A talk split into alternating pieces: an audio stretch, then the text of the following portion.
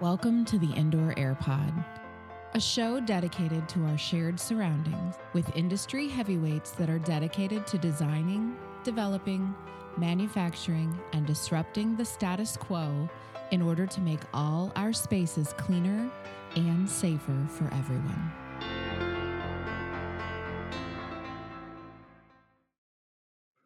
Hi, everyone. Welcome to the Indoor Air Pod. I'm Gary Moody, the host. My guest today is William Bahnfleth. He's a director of architecture and engineering at Penn State University and also a prominent ASHRAE member. Also sitting in is JB Anderson, the producer of the Indoor Air Pod. Bill, it's great to have you. Really appreciate your time. Glad to be with you, Gary. Yeah, as you know, there's there's a lot to talk about uh, regarding IAQ, and uh, what what I'd like to do is maybe have you share some information to start with about your background. Uh, if I'm not mistaken, you're a mechanical engineer. Yeah, that's correct. Um, so I, I, started out studying mechanical engineering in Illinois back in the 1970s and 80s, and like a lot of mechanical engineers back in those days, we were talking a lot about uh, energy. And so my initial professional activities were mostly having to do with energy conservation in buildings. And that continued for a long time. I worked for the Corps of Engineers as a uh, civilian employee at the Construction Engineering Research Lab in uh, Champaign, Illinois for a few years. Then I was in professional practice for five years full time, mostly doing large central utility systems, chilled water, hot water, steam, uh, thermal energy storage systems, and my uh, entree to indoor air quality didn't happen until I had been at Penn State for oh maybe four or five years, and I I got a, a student come in who uh, wanted to get a PhD, and he was uh, just sure that the thing to work on was um, protecting uh, people in buildings against airborne pathogens because there was going to be another pandemic, and this was in like 1997 uh, yeah. we're, we're, we're, talking about. And uh, around the same time, I went to some conferences um, internationally and heard people like uh, William Fisk from LBNL and Olli Seppänen from Finland talking about all of the lost productivity and, and health costs associated with where we were setting the bar on indoor air quality. And, and I started to, to realize this was a really important subject and kind of uh, pivoted. So at Penn State, I've I've continued to work on on energy efficiency because it's important. But most of my emphasis for the last 20 years plus has been uh, on how do we uh, get better indoor air quality in buildings, energy efficiently and and cost effectively. I, I kind of bounced from from um, uh, biosecurity shortly after the turn of the century because there were the anthrax mailings and Aum Shinrikyo yeah. subway attack and that sort of thing. And uh, turns out that what we were doing back then is exactly what we wound up doing 20 years later when um, everyone realized, oh, oh no, our buildings aren't really prepared to protect us from this novel pathogen SARS-CoV-2. And so we spent two years essentially recreating that wheel. And then uh, it's really uh, had an effect on me that we had a chance 20 years ago to change how we were doing things and didn't and now we're paying the, the price uh, really in spades. Yeah you bet. Uh, obviously a lot more is known now about iaq than it was back you know so many years ago. And uh, i think the knowledge base will just continue to improve. During the covid-19 era bill what what at penn state what did you specifically do to further protect you know the occupants the students and staff and the teachers so did you take certain measures back then that you didn't it, have in place? It's been a really interesting experience. Of course i have my my research interests which largely have had to do with control of bioaerosols uv irradiation other things. But you know being a known expert on the the staff i was consulted by our office physical plant when things started and i tried to give them uh, good practical advice about what to do. The, the first thing being find out if the buildings we have are actually working. And I, I don't know what the statistics uh, are uh, precisely, but it turns out that when uh, some entity as large as a university goes around and checks a few hundred buildings, oh. they find a surprising number where things aren't working right you know, because of deferred yeah. maintenance. So they tuned up the ventilation Uh, they changed out filters to uh, to MERV 13 to improve the clean air delivery rate, and in in some uh, spaces they put in portable air cleaners uh, as well. So yeah, I, I thought it was a, a pretty reasonable response. But what I'm interested in is what will the long term response be? Because um, probably along about 2022, I started hearing from people, uh, can we can we put the MERV 8 filters back in again, or do we still have to care about this? And you know that's that really uh, worries me that that uh, we haven't learned from all of this. That we really just ought to be doing things better all the time, forever. You, you bet. I, I I can certainly appreciate that. Uh, do you have any plans, future plans, or maybe you have it in place now, IAQ monitoring in your campus buildings? Well, you know that's that's a huge uh, issue. I, I, think there's there's interest in it, but um, we have thousands and thousands of sensors that have to be maintained. And and, and the question yeah. I always pose in, in my classes when I'm talking about instrumentation um, is, what are you going to do with that yeah. that data if you get it? Because it's not cheap to to get, and it's not cheap to to store. So I'm I'm all in favor of um, of more continuous monitoring if we have a plan to actually use the data. And I think most facilities probably don't. I think as a step to that, at least going in and, and uh, retro commissioning buildings on a reasonable uh, kind of schedule so that we, we know at least periodically that they're doing what they're supposed to is is the, the first step in that direction. You, bet. I can appreciate that. Do you think that uh, maybe say five years from now, whatever, the long term, so to speak. Do you think IAQ monitoring will be commonplace in buildings? Uh, I think you know, perhaps if we can recognize what the you know the, the practical challenges are. You know, we, we always talk about, I like to talk about uh, low cost sensors. Well, low cost is in the eye of the beholder, and many of them, like uh, PM instruments, are are not particularly accurate. I, I think um, you know we, we have to have reasonably accurate instrumentation available. And I think we also have to uh, squeeze down the set of things that we need to measure to the absolute minimum. Uh, just measuring CO2 is not enough, but we can't measure 15 things um, like the ASHRAE indoor air quality procedure requires yeah. right now. Maybe you do that once, but in an ongoing way, what do we look at? Uh, fine particulate matter, uh, carbon dioxide is an indicator of ventilation, uh, maybe for, formaldehyde, ozone, but it, it's got to be a handful or, or less of things that are really the key ones that uh, create most of the risk. And, and there's been some interesting research lately that has approached uh, indoor air pollution from the point of view of what causes the most harm, what what yeah. generates the highest DALY uh, per uh, per person per year, and then actually it is a pretty small uh, group of things that that we ought to look at in most facilities. Yeah, and I, that you actually started to comment on what I was going to ultimately ask you. What, in your opinion, are say the top five most dangerous pollutants indoors, or the top three? You know, whatever, whatever a small number. Which, which well, you know, I kind of um, name them the pollutants already. PM 2.5 or, or fine particulate matter generally. You know, name the cut. It is really responsible for uh, the greatest damage. Uh, all of the the different uh, health effects that it can have, as well as as being the carrier of, of pathogens. So that's that's the, the number one. Um, as a uh, uh, an aldehyde or a, a, VOC, formaldehyde is probably um, the most significant of those because it's in so many building materials, can be formed as a by, byproduct.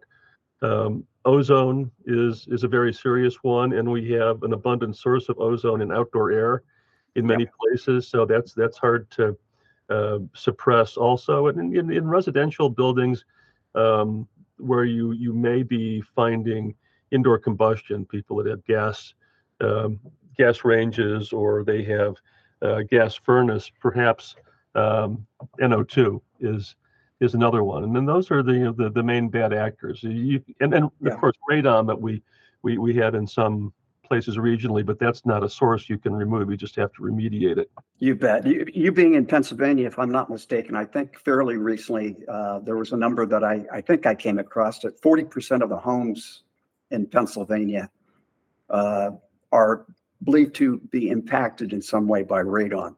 Uh, what, what, can, what can you share with us about Penn State radon or and you know your home?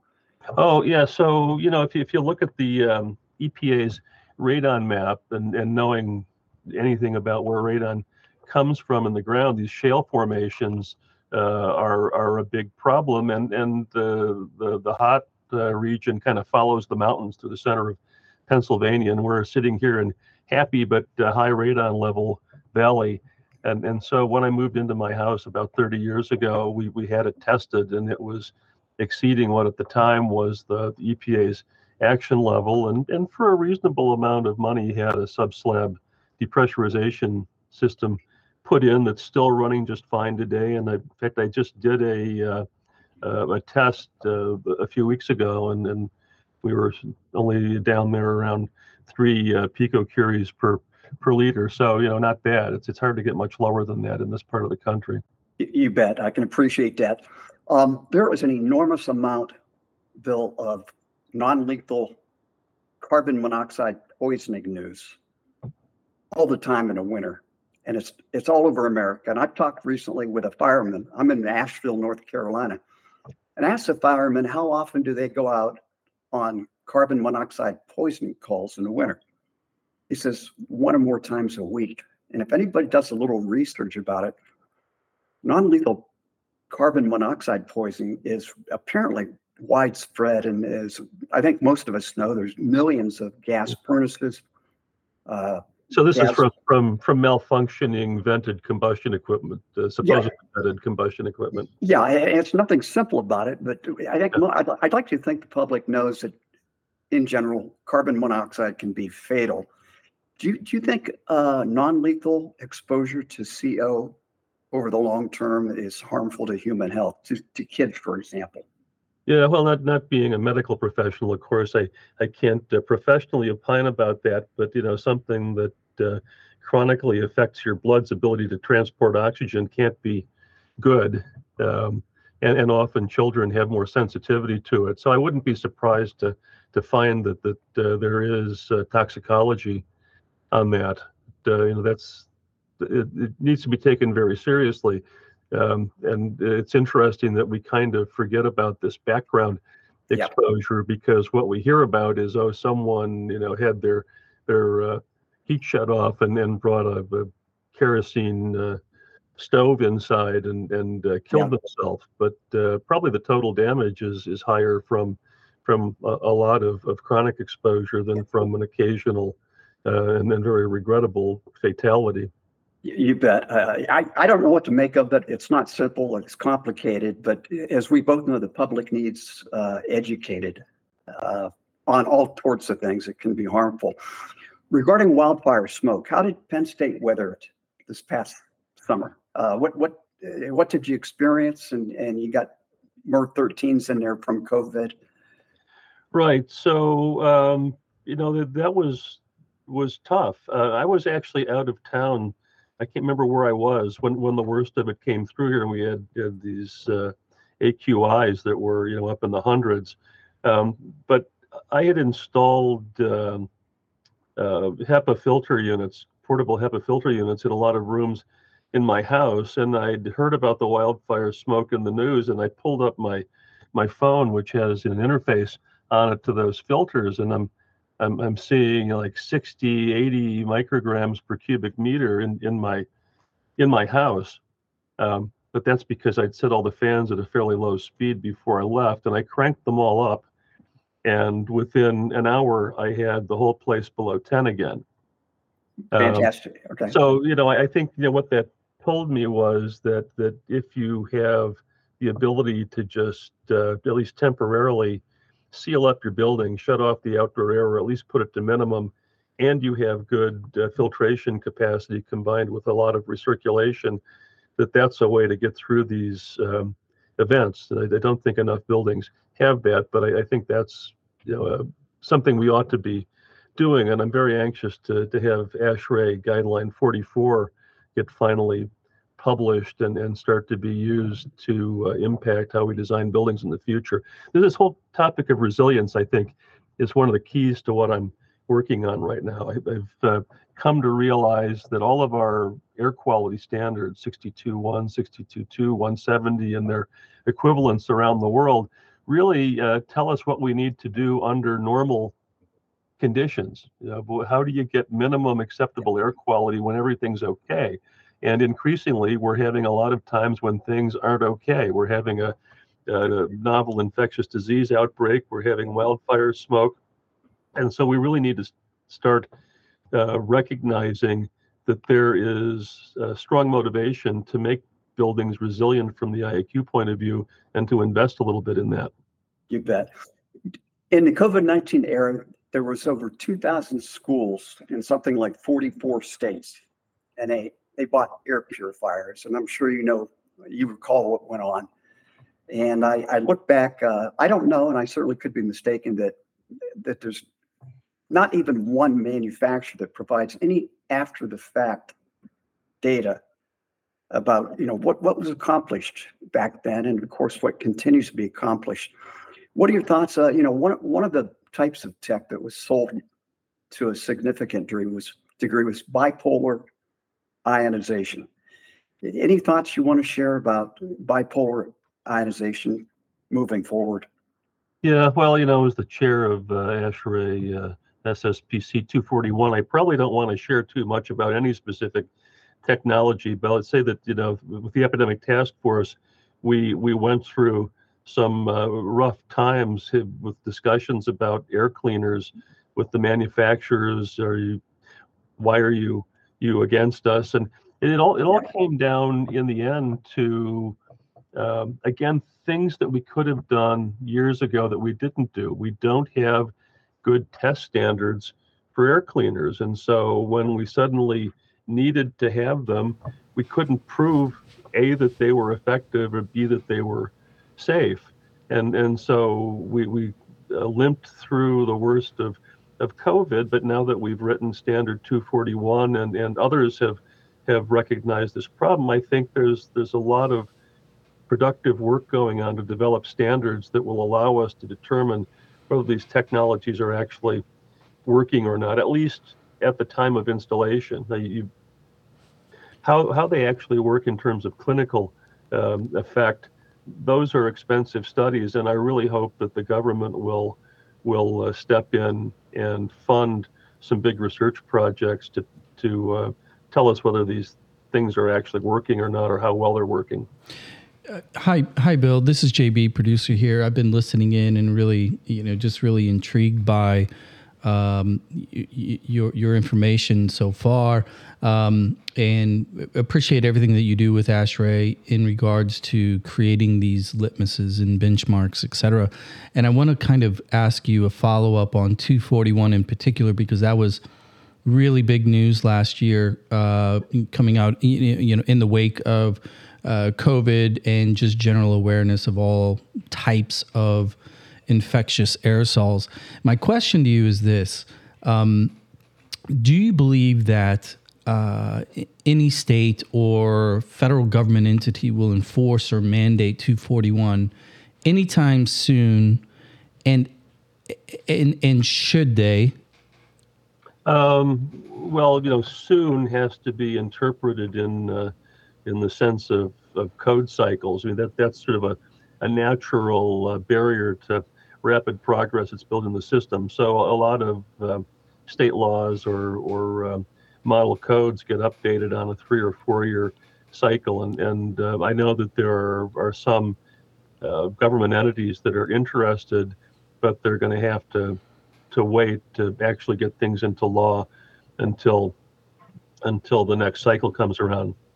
I, I definitely think that a standard like this needs to be referenced in in law and in, in codes. Um, because if we if we don't require that buildings, new new buildings and renovations um, be designed to be more resilient to infectious disease risk, then we're going to be in the same situation the next time something comes around. I mean, one of the lessons of of, of the uh, the so-called COVID wars, if you've read that uh, very good book, is if you're not ready when it starts, you have already lost.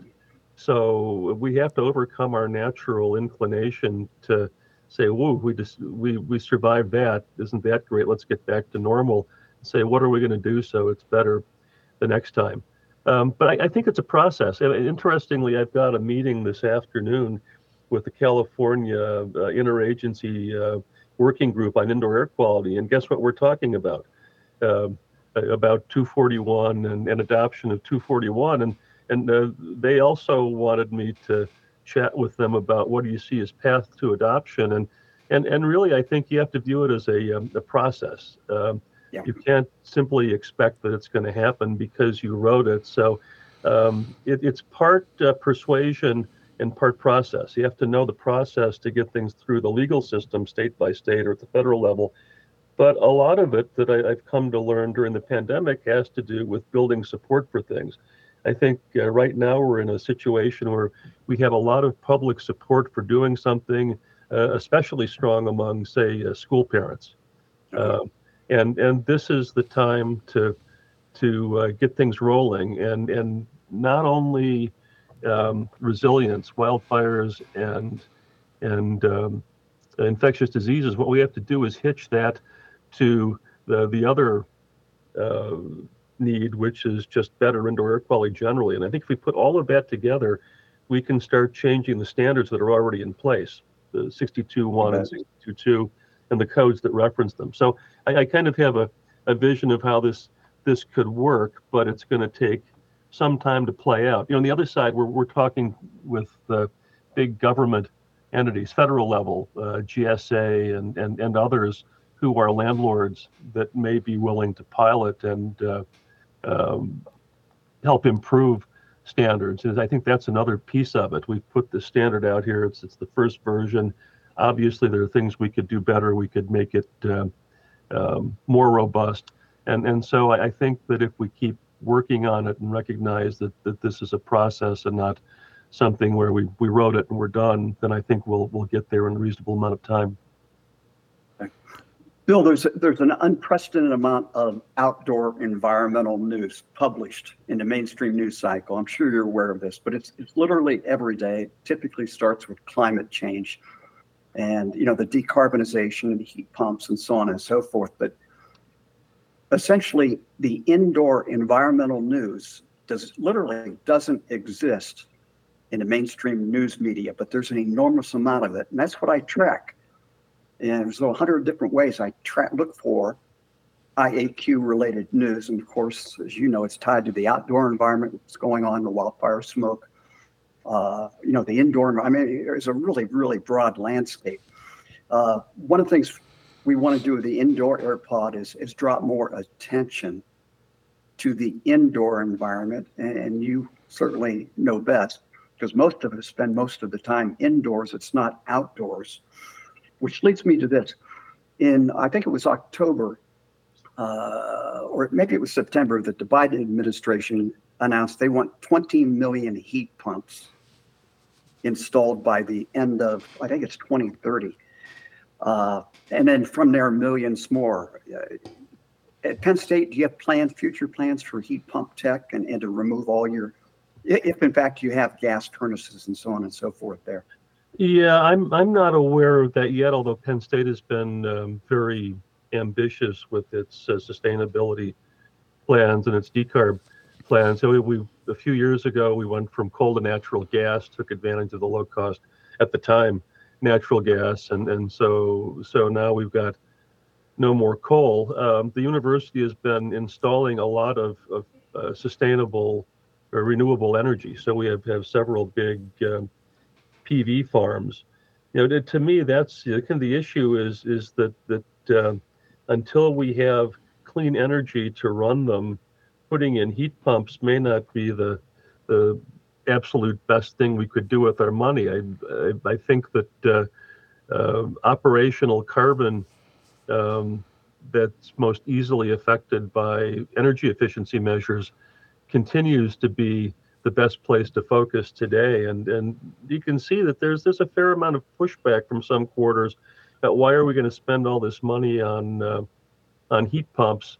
And and I I have to somewhat agree with it that that the uh, electrification of buildings may have pushed out in in front of cleaning up the electric supply a little bit too much. If you take all the money for heat pumps and and take carbon out of power production, um, I, I, wonder if we wouldn't do better.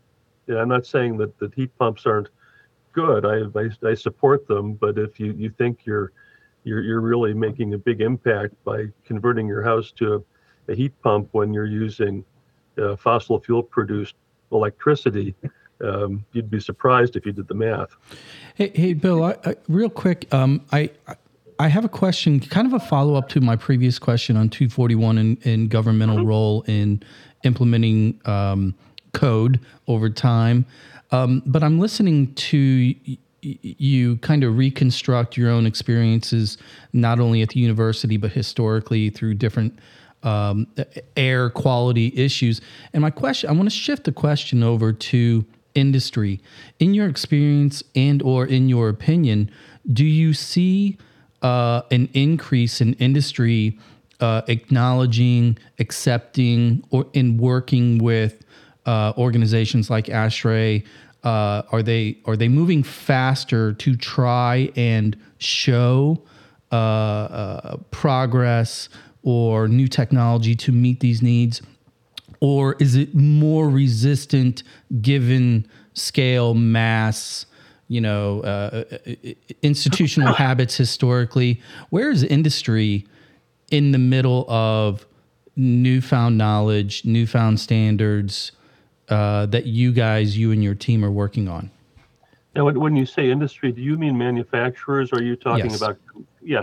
So, you know, I, I think that uh, the response of a lot of the major manufacturers has been pretty positive in the last few years. Um, when they've been um, told that uh, uh, carbon is a big problem, they've gotten into to decarbon a, a big way, and I think they also responded uh, on indoor air quality, at least uh, for a while, in an encouraging way during COVID.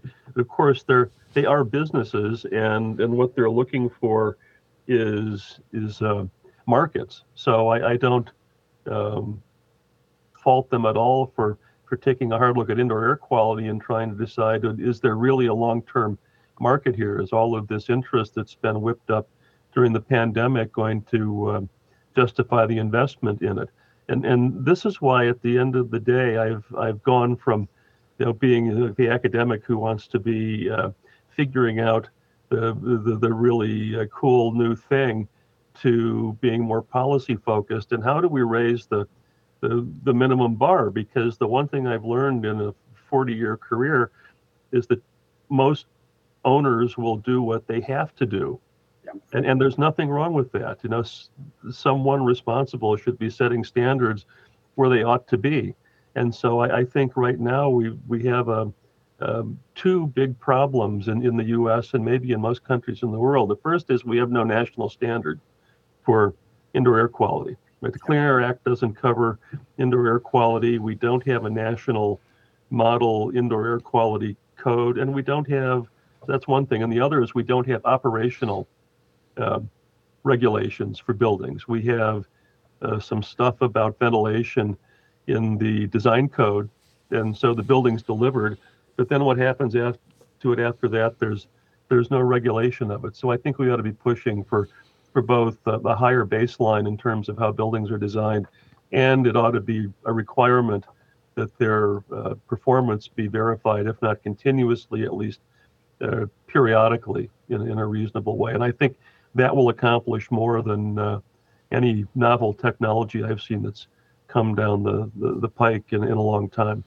That, that's well put. I, I, I have a tendency to think that I think in the long term, whatever that is, I think I think building owners and operators are going to feel the demand by the public that they don't want to go into buildings that aren't, you know, healthy, so to speak. And right. uh, you know, the term sick building syndrome has been around, you know, whatever number of decades. 70s, 80s, yeah. Yeah, and the number I always heard that the estimate was uh, that one out of four buildings are estimated to be sick you know, it seems like the the marketing could be of have more benefit if it was rebranded.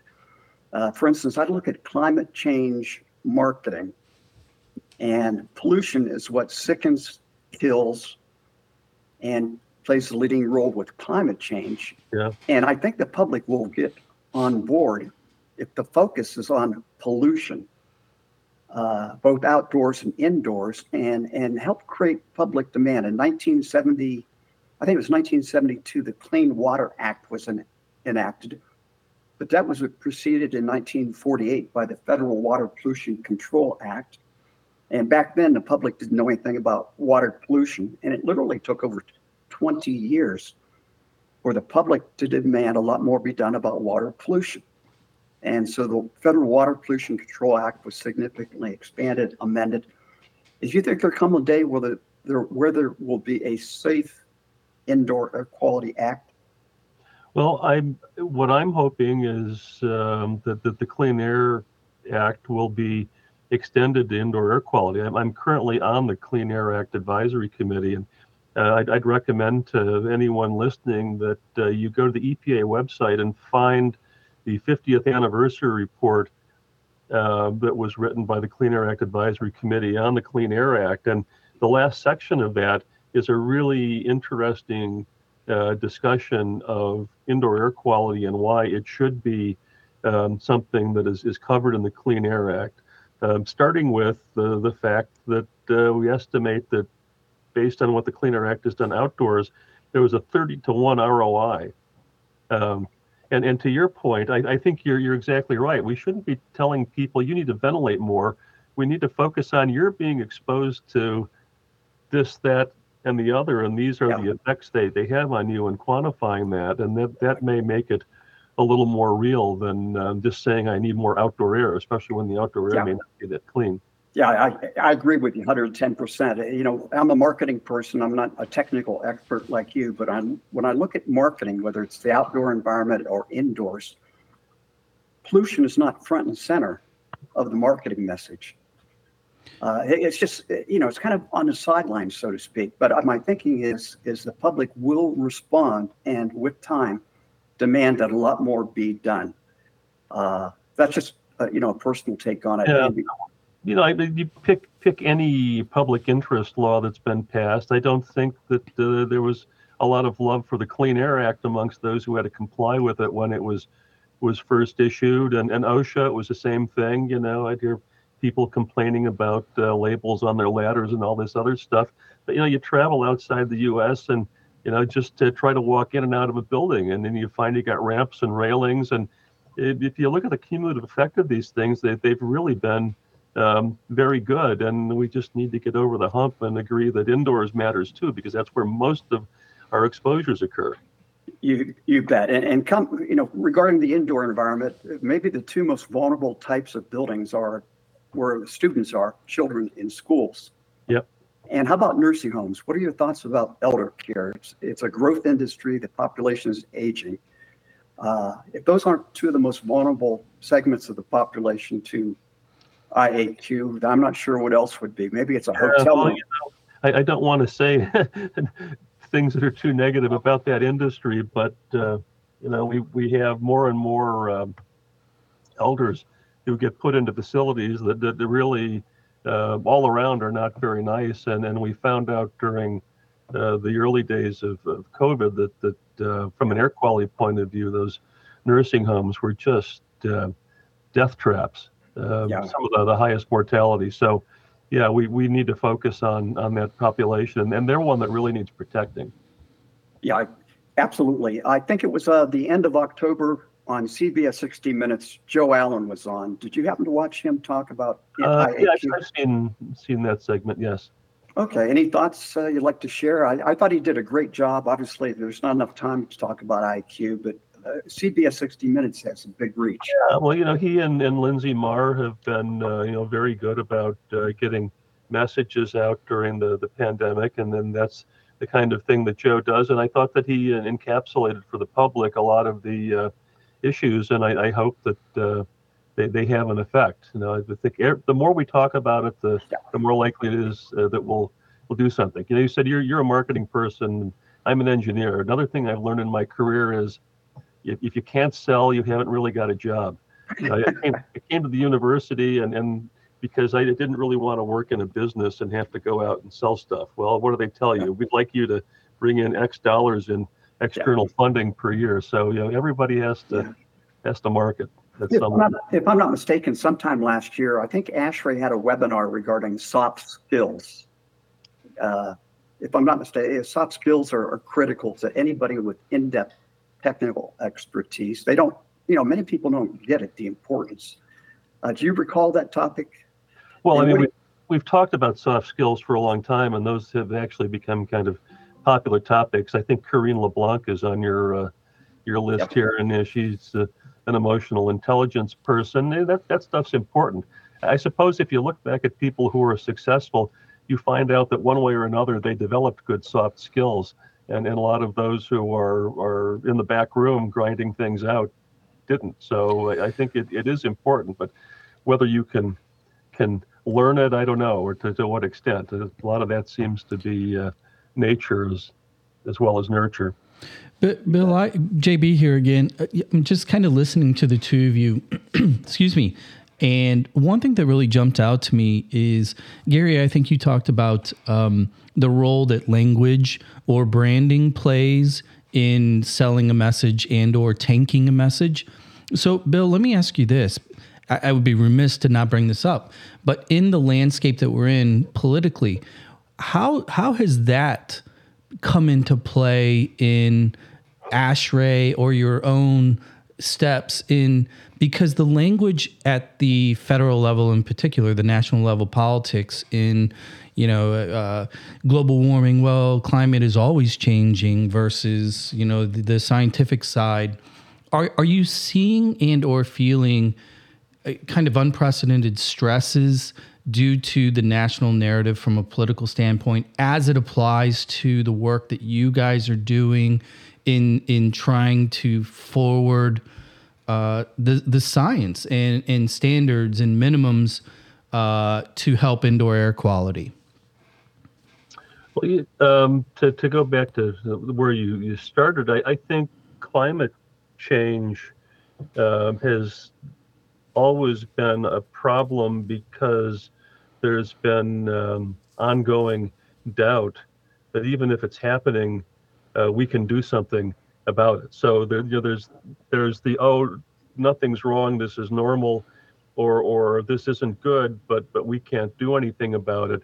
Um, accounts for a lot of public opinion. I'm, I'm not so sure that uh, that that's the issue for indoor environmental quality, but we do need more investment in showing um, and quantifying what the effects are. You know, the, the answer antidote to a lot of these questions is is uh, do a, a, good economic analysis and show what it really costs, Yep. and and then maybe you get people's attention independently of politics. So I'm I'm very strongly in, in favor of, of trying to put dollars on on these things uh, because also solving some of these problems once you've identified it as a national problem and shown what the magnitude of it is usually the solution is comes down to something where there's a significant split incentive.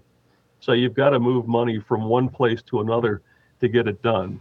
Uh, those who benefit are not necessarily those who pay. And so you know we, we've talked about several different you know, uh, things that are on the soft side. I think the other thing that's really important is behavioral economics. I think uh, anyone who's concerned about these uh, issues needs to to read some of the the great behavioral economists and and and see how the way you frame a a problem and think about it affects what the solution is going to be. Kahneman and uh, the others. You bet. And, to get the public on board and to take a closer look at all the information that's available, my, my personal thought is that it's the pollution stupid. And I don't mean anybody, you know, you, me, or anybody else, but it has to be about pollution front and center. The public does not want more pollution, they want less. And I think that's the way in long term to get the public more on board with creating a much wider spread demand to do something.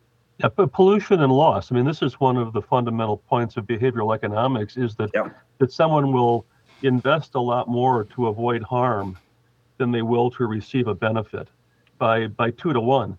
So we shouldn't be talking about um, will make you healthier, you will make your Yeah. life better. Would say, you know, right now, by not doing anything, you are incurring this much harm on an ongoing basis. How how long do you want to, you know, make that trade-off? Are you going to do something to to to fix the problem? That, that I think that's really all there is to it. That's well put. Hey, Bill, we're running short on time. Where can people find you on social media? You're on LinkedIn, of course. Yeah, I'm I'm on LinkedIn and, and Facebook. I don't uh, really have a, a blog or a, a web page or not, but I'm also easy to to find through my uh, my Penn State email if someone really has a specific question. Uh, mostly I post these days on LinkedIn because I, I got tired of Twitter. I do have a Twitter account too, but I, I tend to not go there very often anymore. I, Right. I, I can't understand why. Because it Xed it off my list, so to speak. Xed Yeah. it, you Xed it off. I like that. Well, Yeah. well played. Bill, Bill, thank you so much for your time today, and sure would like to have you on uh, the Indoor Pod, maybe a later date and time uh, to share what's the latest with ASHRAE and at Penn State. Absolutely. Happy to, to come back. It was uh, a, a real pleasure. Thanks very much. All right, thank you, Bill. Thank you for listening to the Indoor Air Pod, produced by Gaslight STL, your podcast partner. Be sure to give our show a follow to keep up with upcoming guests and topics. And please reach out with any questions or guest suggestions.